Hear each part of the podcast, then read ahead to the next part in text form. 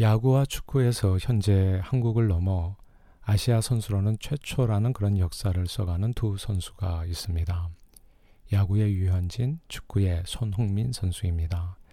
이 두 분은 인기와 부와 명예를 모두 거머쥐어 누구나 부러워할 만한 성공 시대를 열어가고 있습니다.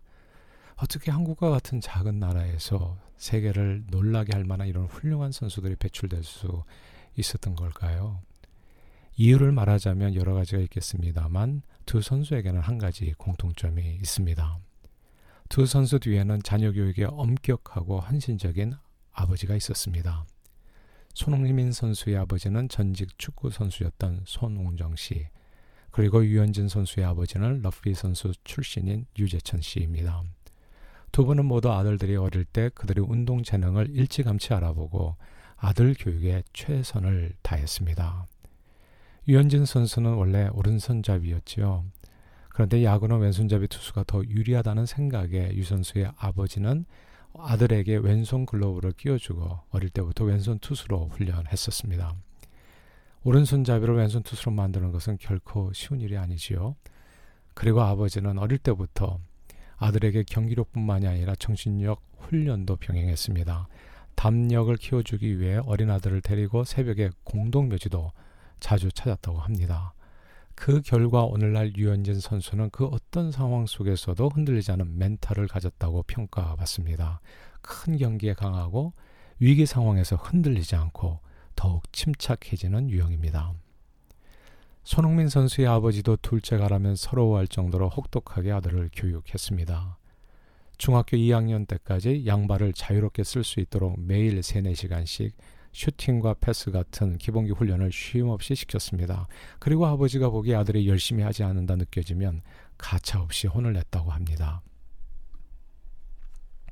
독일 분데스리가 유소년 팀에 들어갔을 때에도 팀 훈련이 시작되기 전에 아들과 웨이트 트레이닝을 함께 했습니다. 그러므로 오늘날 전 국민을 잠 못 들게 하는 이 두 스포츠 영웅은 저절로 탄생한 것이 아닙니다. 아들들은 아버지의 피나는 숨은 노력의 결과로 맺어진 달디단 열매일 뿐입니다. 그러나 손흥민 선수나 유현진 선수의 아버지 교육법을 일반화하기는 매우 어려울 거예요. 세상 모든 아버지들이 두 선수 아버들처럼 교육한다고 해서 그 아들들이 두 선수처럼 성장하게 되는 것도 분명 아닐 겁니다. 오른손잡이 아이를 뭐 죽이겠다고 위협해서 왼손으로 공을 던지게 했던 유현진 선수의 아버지나 결혼을 하라 말라 간섭하고 체벌을 아끼지 않았던 손 선수의 강압적인 아버지 자녀 교육법은 자식들이 자칫 크게 상처받고 망가질 수 있는 가능성이 훨씬 높은 교육법입니다. 아무나 따라해서는 절대로 위험한 교육법이지요. 그러므로 손 선수와 유 선수의 성공 비결은 아버지가 엄하게 교육했기 때문이라고 보기는 어렵습니다.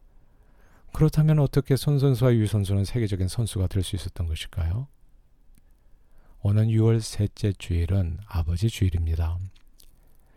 사실 이 세상에서 자녀들이요 부모 말씀에 순종하지 않는 이유가 간단합니다. 크게 두 가지죠. 첫째, 자기 생각이 부모 말씀보다도 더 옳고 좋다고 확신하기 때문이고, 그리고 둘째, 부모를 공경하지 않기 때문입니다. 그러나 성경은 언제나 부모를 공경하고 부모에게 순종하는 자녀를 하나님께서 축복하셨다고 말씀합니다. 순종의 아들 이삭은 백배나 축복을 받았고요. 순종의 아들 요셉은 국무총리가 되었고요. 예수님도 하늘 아버지께 십자가에 죽기까지 순종하셔서 하늘 높이 보좌 우편에 앉으셨습니다.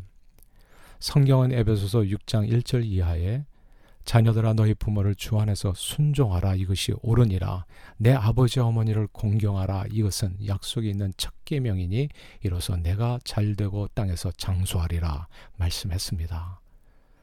사실 손 선수나 유 선수는 모두 엄한 아버지 교육에 반발할 수 있었습니다. 가출해 버리고요. 그냥 불순종할 수 있었어요.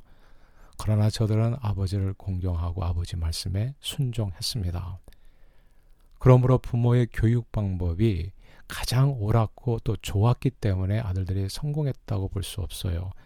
대신에 아들들이 부모님께 순종했기 때문에 성공한 겁니다. 부모를 공경하고 순종하는 자녀는 무슨 일을 해도 이 땅에서 잘 되고 강건한 삶을 누리게 됩니다. 그것이 성경이요 또한 하나님의 약속입니다. 그러므로 저는 저와 여러분들과 우리 자손들이 이 하나님께서 주시는 축복의 원리를 잘 이해하고 그대로 삶에서 실천하여 하나님께서 약속한 축복을 범사에 누리기를 소원합니다. 오늘도 선하신 주님의 은혜와 평강이 여러분의 삶에 넘치기를 빕니다.